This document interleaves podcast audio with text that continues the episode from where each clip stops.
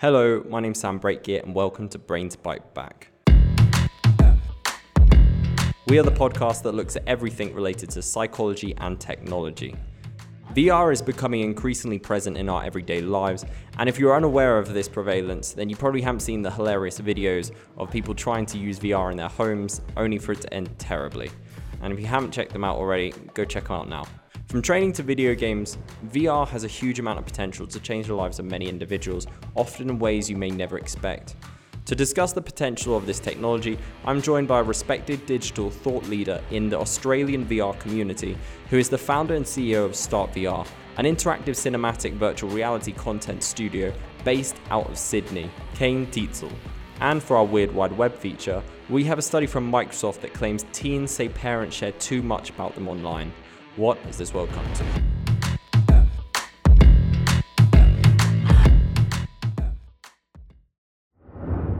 Disclosure This episode includes a client of an Espacio portfolio company.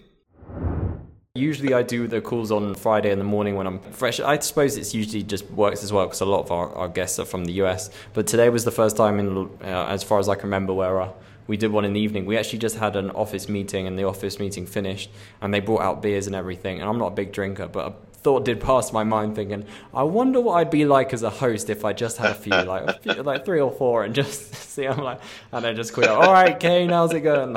just. Oh, that's fantastic. I mean, kick stick it back with um, Sammy G. You know, let's treat it more like a conversational beer. Yeah, definitely. Maybe I'll maybe I'll do one of those shows. Or I feel like I'd have to tell the guests beforehand, like I'm going to be drinking. You might want to be too, rather than just like springing it on them. Yeah, yeah. before um before we get into like uh, the wonderful world of VR, would you be able to explain for our listeners um, your background in this industry and what you do? Sure. I guess I've always been working across the forms of broadcast media and interactive media for the past 20 or so years since I first got an email address. You know, working in Channel 4 and Film 4 in the UK and working on TV shows here in Australia, but also working very much on in online media, instructional e-learning, and sort of merging the best of interactive and storytelling together. That's that's always where I've been working, and um, I like to stay on the cusp of where things are new and interesting. So VR was always going to be uh, where I ended up. What first got you into VR though? What made you say like, "Wow, this this technology, I want to get into this," or "This is yeah, this is for me." Yeah, I first experienced it when it first came out 20 odd years ago around the Lawnmower Man days.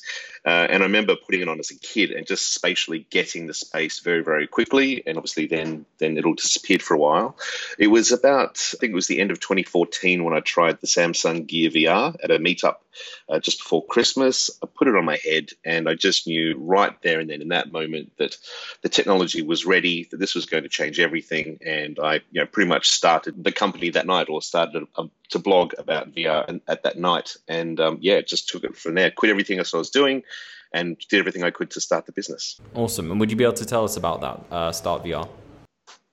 Yeah, sure. Uh, Start VR, I guess we're uh, a start off as a, as a group of filmmakers and game makers and philosophers and instructional designers. We, we kind of built a commercial business very early on. You know, Qantas was one of our very first clients. And that's a very large airline.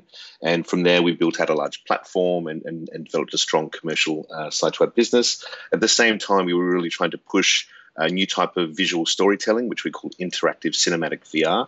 And we produced, uh, we have produced, I guess, four unique interactive VR entertainment pieces and released them in the store. And they've all received uh, a lot of critical acclaim over the years.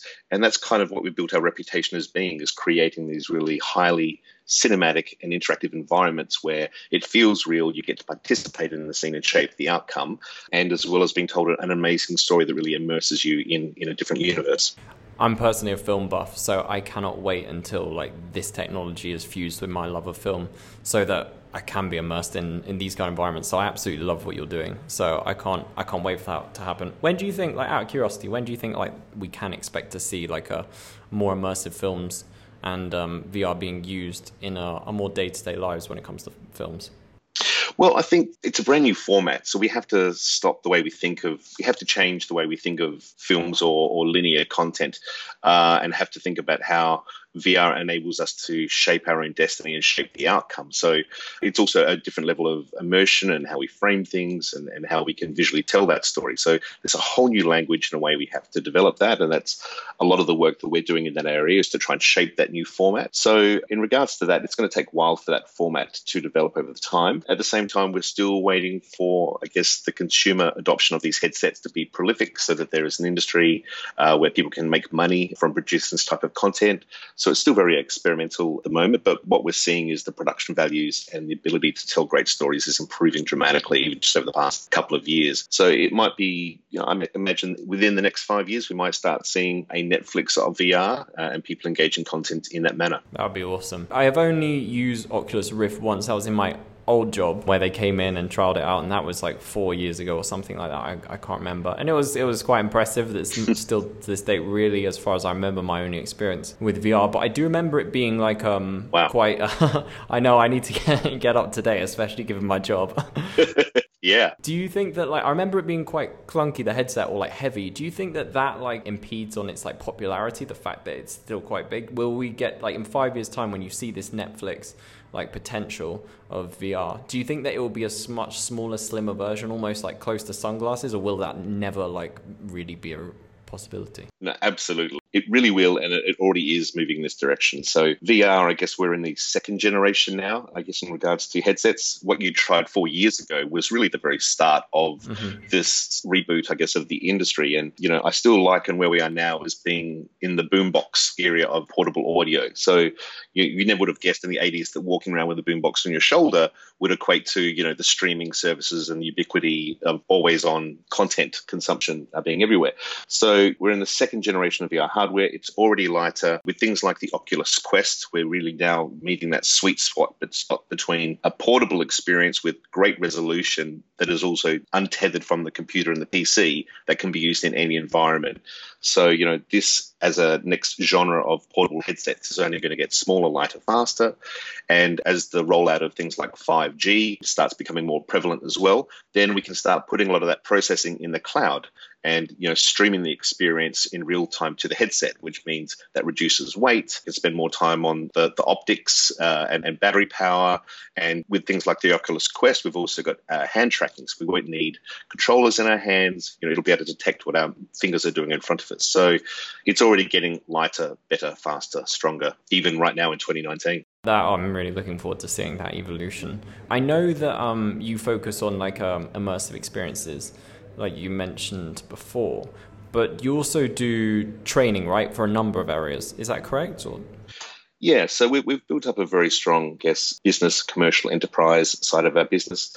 Traditionally, that has been in the area of event activations or marketing communications, producing marketing apps or you know, marketing like experiences.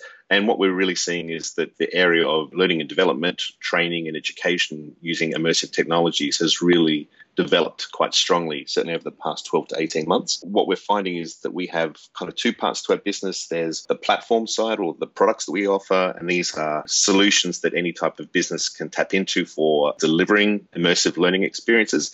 And then we have a content studio that's able to make the content that fits into these products. So the two things work very closely together to create something that is effectively almost like an off the shelf enterprise tool for businesses to deliver their own types of training. So the scale and types of training is very varied. I mean, we can have anything from soft skills like orientation and workplace harassment to very specific skills where we may need to understand how to operate a specific piece of machinery. There's safety and emergency procedures. We also released a, a product very recently for St. John's Ambulance Victoria where they're now delivering first aid CPR training via VR as well as in a practical scenario and that is slashed you know, training time by up to three times from a two day course to a one day course, but it's also portable. So people who work in childcare centres where it's hard to get away from the day can now get that training on the spot and receive their certification within one hour.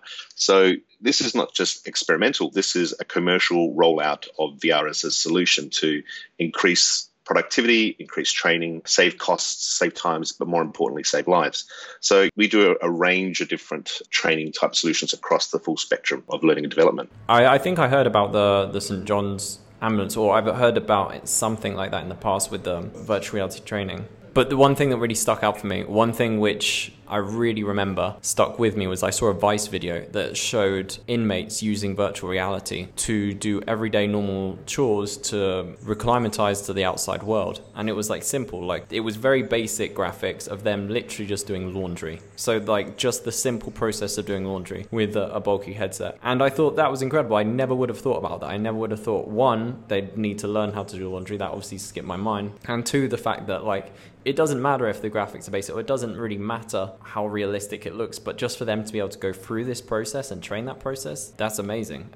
Yeah, uh, there's a certain, I guess, you know, elasticity that happens with the brain that it is very re- highly receptive to new forms of input, and that then leads to a, a deeper impression that leaves on the memory and, and a greater sense of recall. So when you put the headset on, the brain has gone from oh, this is not the environment I was in, and it needs goes into a bit of a sort of fight or flight type uh, scenario where it starts to absorb all that information far more rapidly and create stronger neural pathways because it doesn't know what to do with that information yet. Should I run? Should I go? And as a result, that creates really highly memorable experiences, which lead to more effective recall. So even if it's an inmate or a, a child or a student trying to understand their new environment, their ability to recall is greatly increased because their brain has absorbed that information much more quickly. So yeah, it's it's quite incredible what the technology is going to enable us to do, and it doesn't matter whether it's low quality or high quality. The ability to create a simulation that reflects the real world means it's highly believable. Obviously, being able to master skills in this type of environment means it's going to create for perfection and, and a more enabled workforce to sort of go back into society. Yeah, and that level of interaction also increases that retention as well. So the more you can interact with the environment, the more your brain believes that it's it's real and therefore makes it makes it stick. From a theoretical standpoint, or even in the work that you're doing, how could VR help train children with autism?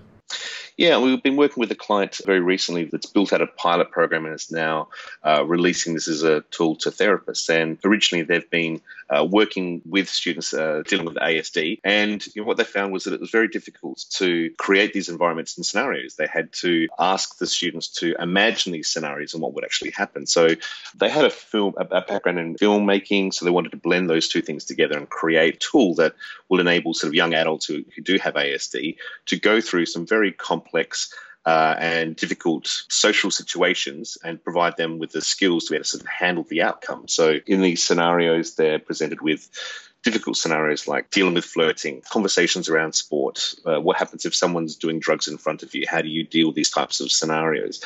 So there's it's a very interesting sort of scaffolding process where they've got to go through these different processes first to help them guide them through, and they're given multiple choices to you know, conversation points to choose how they respond in these different situations, and and that feedback is given to them in real time. And as a result of the initial pilot programs, is is some of these young adults have gone off to university, and in their first weeks weeks, their attitudes and their language and their behavior has changed dramatically based on, on this type of learning. So the therapists now have an amazing tool that they can use to have conversations, to see how their patients are interacting with these types of really realistic environments and create that conversation, as well as record these situations or scenarios for playback later on. And it's proven to be a really highly effective tool to help place these young adults in awkward, complex social situations and feel safe from trying and failing to get it right before they then go back out into the real world. Yeah, it seems like the the potential here is unlimited. There's literally any kind of environment which you can create and then train yourself, perhaps immerse yourself in, and just become more accustomed to. Absolutely. There was I was like trying to think of the most obscure kind of training courses that you could do, and there was one that came to mind. So I'm based in Medellin in Colombia, and we have recently had a little bit of controversy here regarding like pickup artists. So there's like one in particular that advertised about picking up Colombian women. It was talking about how like practicing on women here in Colombia, but I suppose if this virtual reality came out, then they would probably go crazy for this the ability to like practice picking up girls in virtual reality. But i can imagine if someone like a guy was afraid of like speaking with women they had genuinely very like authentic intentions of wanting to find a girlfriend wanting to find a wife but they were just nervous talking to women. I can imagine that it would be really sweet to be able to set up a training course and be like right you're going to go talk to virtual girls and have virtual conversations with them so you're not so afraid of afraid of them. Do you think anything like that will happen Well, there's already uh, companies that are offering the service of helping people with public speaking. That's probably the the easiest entry point into that part of the conversation. So, you know, with these public speaking skills, you're at a lectern, you know, and it scales in regards to the type of people that are in front of you. It could be two or three people in a small environment, but then it scales up to an auditorium full of people. It will do things like track your vocal pitch, the speed of what the things you're saying will actually translate the words you're saying in, and then provide you with feedback to say too many ums and ahs. You, I could certainly use that right now. It's probably telling you right now that I'm, I'm talking too quickly. Yeah, I can use it too. Honestly, as a host. Yeah, I need that. yeah, there are already um, products coming out to market that are addressing these specific needs as well, and that's only going to increase over time. No, I can imagine so. My my only concern when it comes to VR, and I'm really interested to hear your thoughts on this, is that when it comes to like um, video games, World of Warcraft, League of Legends, or um, I think Second Life, I'm not a gamer and I haven't been since I was a, a teenager. However, I was a teenager with an Xbox, and I can honestly say I know how addictive gaming can be. With the extra level of virtual reality and making it so much more immersive, do you think that there is a chance that, that virtual reality could exacerbate the addictive qualities of video games? Yes, absolutely. But I guess, you know, like uh, this is a common question that gets asked uh, you know, are we going to lose people more? There's always the argument that there's a utopian and a dystopian alternative to every type of technology.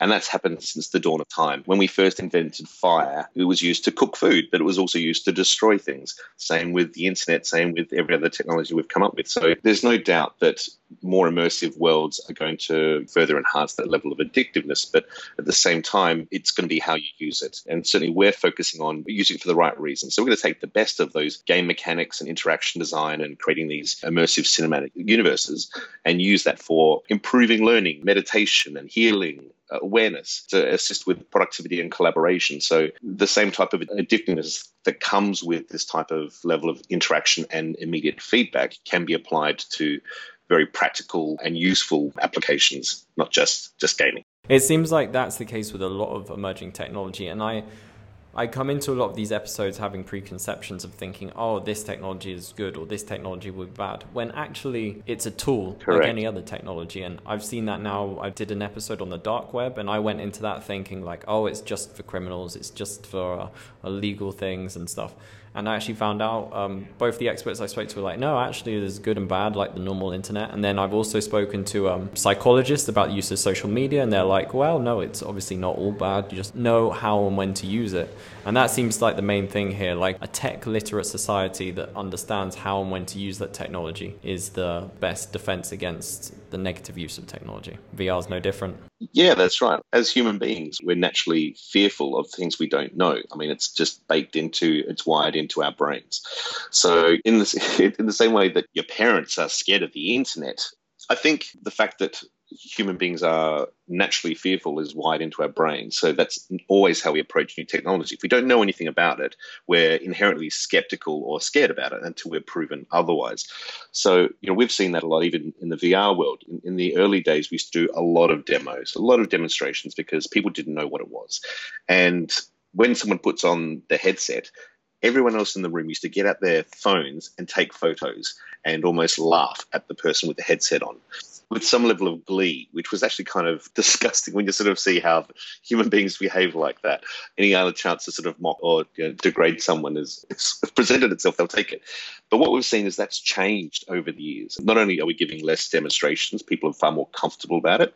People are seeing it being used in a practical sense so they can understand it. When people try VR for the first time, they understand it and the world opens up for them. And that all that fear and that sense of looking clumsy with a headset on all completely dissipates. There's a common saying in VR that there's two types of people those that believe it's going to change the world forever, and those who haven't tried it yet. So there's a natural sense of fear about these new types of technologies. You could say the same for artificial intelligence as well as anything else, but as we get to know it and it becomes more integrated into society around us, the more accepting people are. And then we can actually start to get past that fear and shock value and actually use it as as a tool. And Netflix aside, like uh, you mentioned earlier, what are you really looking forward to seeing when it comes to the advancement of virtual reality in society? Yeah, so we see this this whole space of VR, AR, MR, XR, all the different Rs as kind of being spatial computing. You know, this is an idea that there's a, an alternative layer of reality that will exist over our, our common space. We'll be able to sort of dip in and out of it with much greater frequency frequency than we do at the moment. What are those? Sorry. Mm, what are they? Yeah. What are? Um, I'm I'm a complete novice and I have no idea what those terms mean. ah, great, fantastic.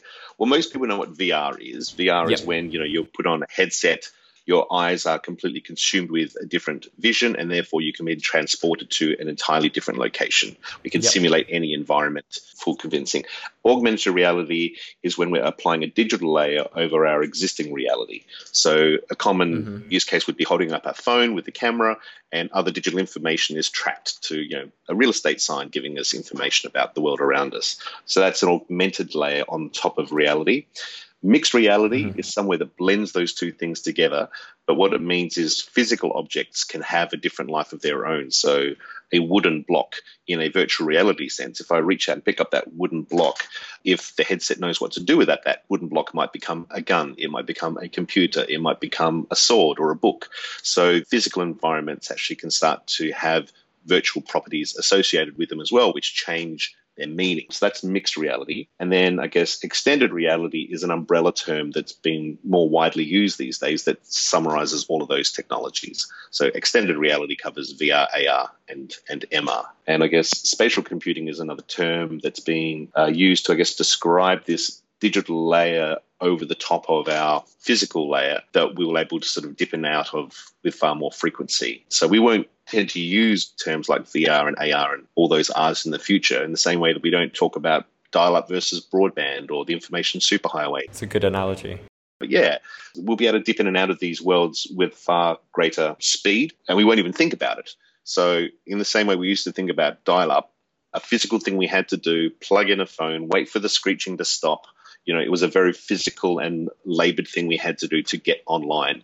And we had to manage our time and our performance and how we downloaded things. But now, Wi Fi and 4G is everywhere. We don't think anything of it. It's like oxygen.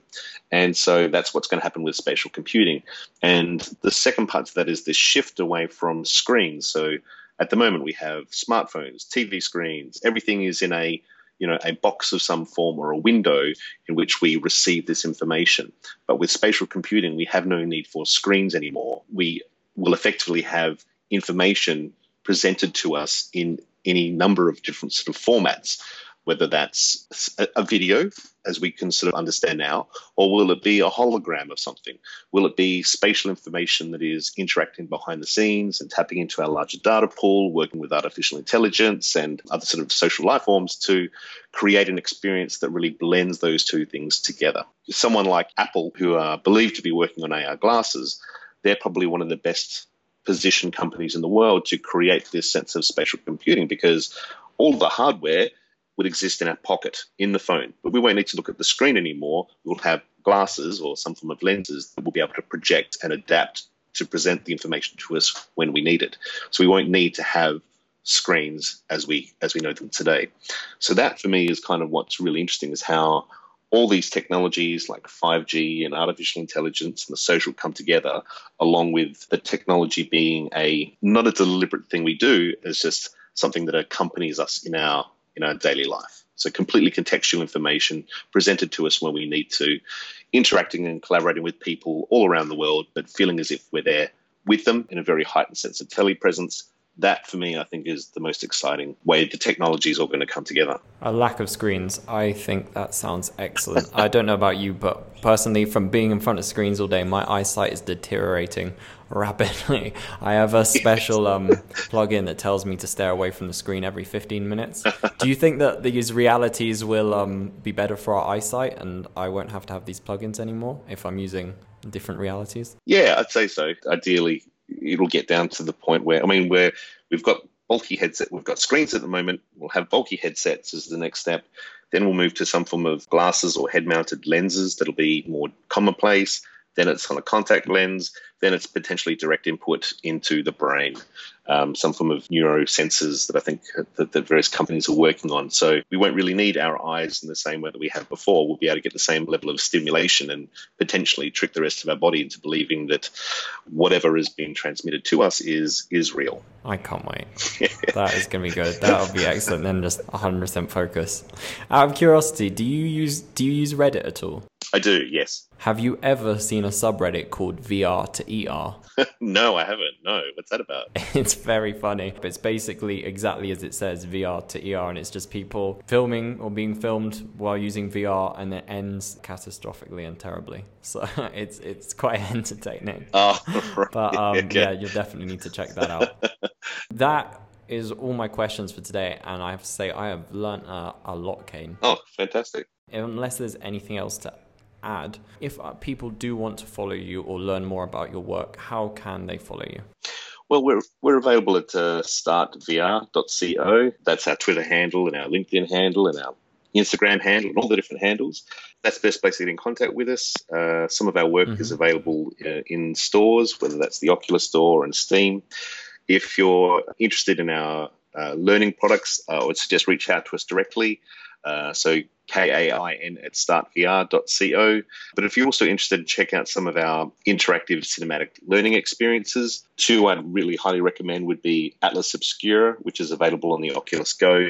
And that's uh, three episodes of self-paced interactive travel to some of the most fascinating places you go to in the world. And that was a collaboration with Atlas Obscura, the, the travel brand. And the other piece is Awake, uh, episode one. And that's only available on very high-end machines that's a 20 minute um, highly immersive film that uses volumetric performance capture to create holograms of two amazing human performances. It's uh, a bit of a mind trip about a, a character that changes reality through um, through the power of his mind. I think you'll like that one, Sam, uh, a fair bit as well. That's called Awake, and there's not many experiences around like that, and that's kind of a very good example of what we're talking about with really highly immersive cinematic uh, VR storytelling. Nice. Yeah, if you can send me a link or any of that information, and I'll um I'll add it to to the Sociable our website as well, so that our listeners can can go straight to that. And I'd love to check it out personally. I say I always say at the end of an episode, "Wow, I'm really looking forward to seeing this technology," or "I'm looking forward to seeing this develop." But I genuinely 100% mean it. Perhaps more than any other episode in this one because this sounds bloody awesome. it does. Oh, that's great. Yeah, that's fantastic. Enjoy the rest of your Friday and have a great weekend, Kain. Thank you. You too. Have a beer. Will do. Bye bye. Weird Wide Web.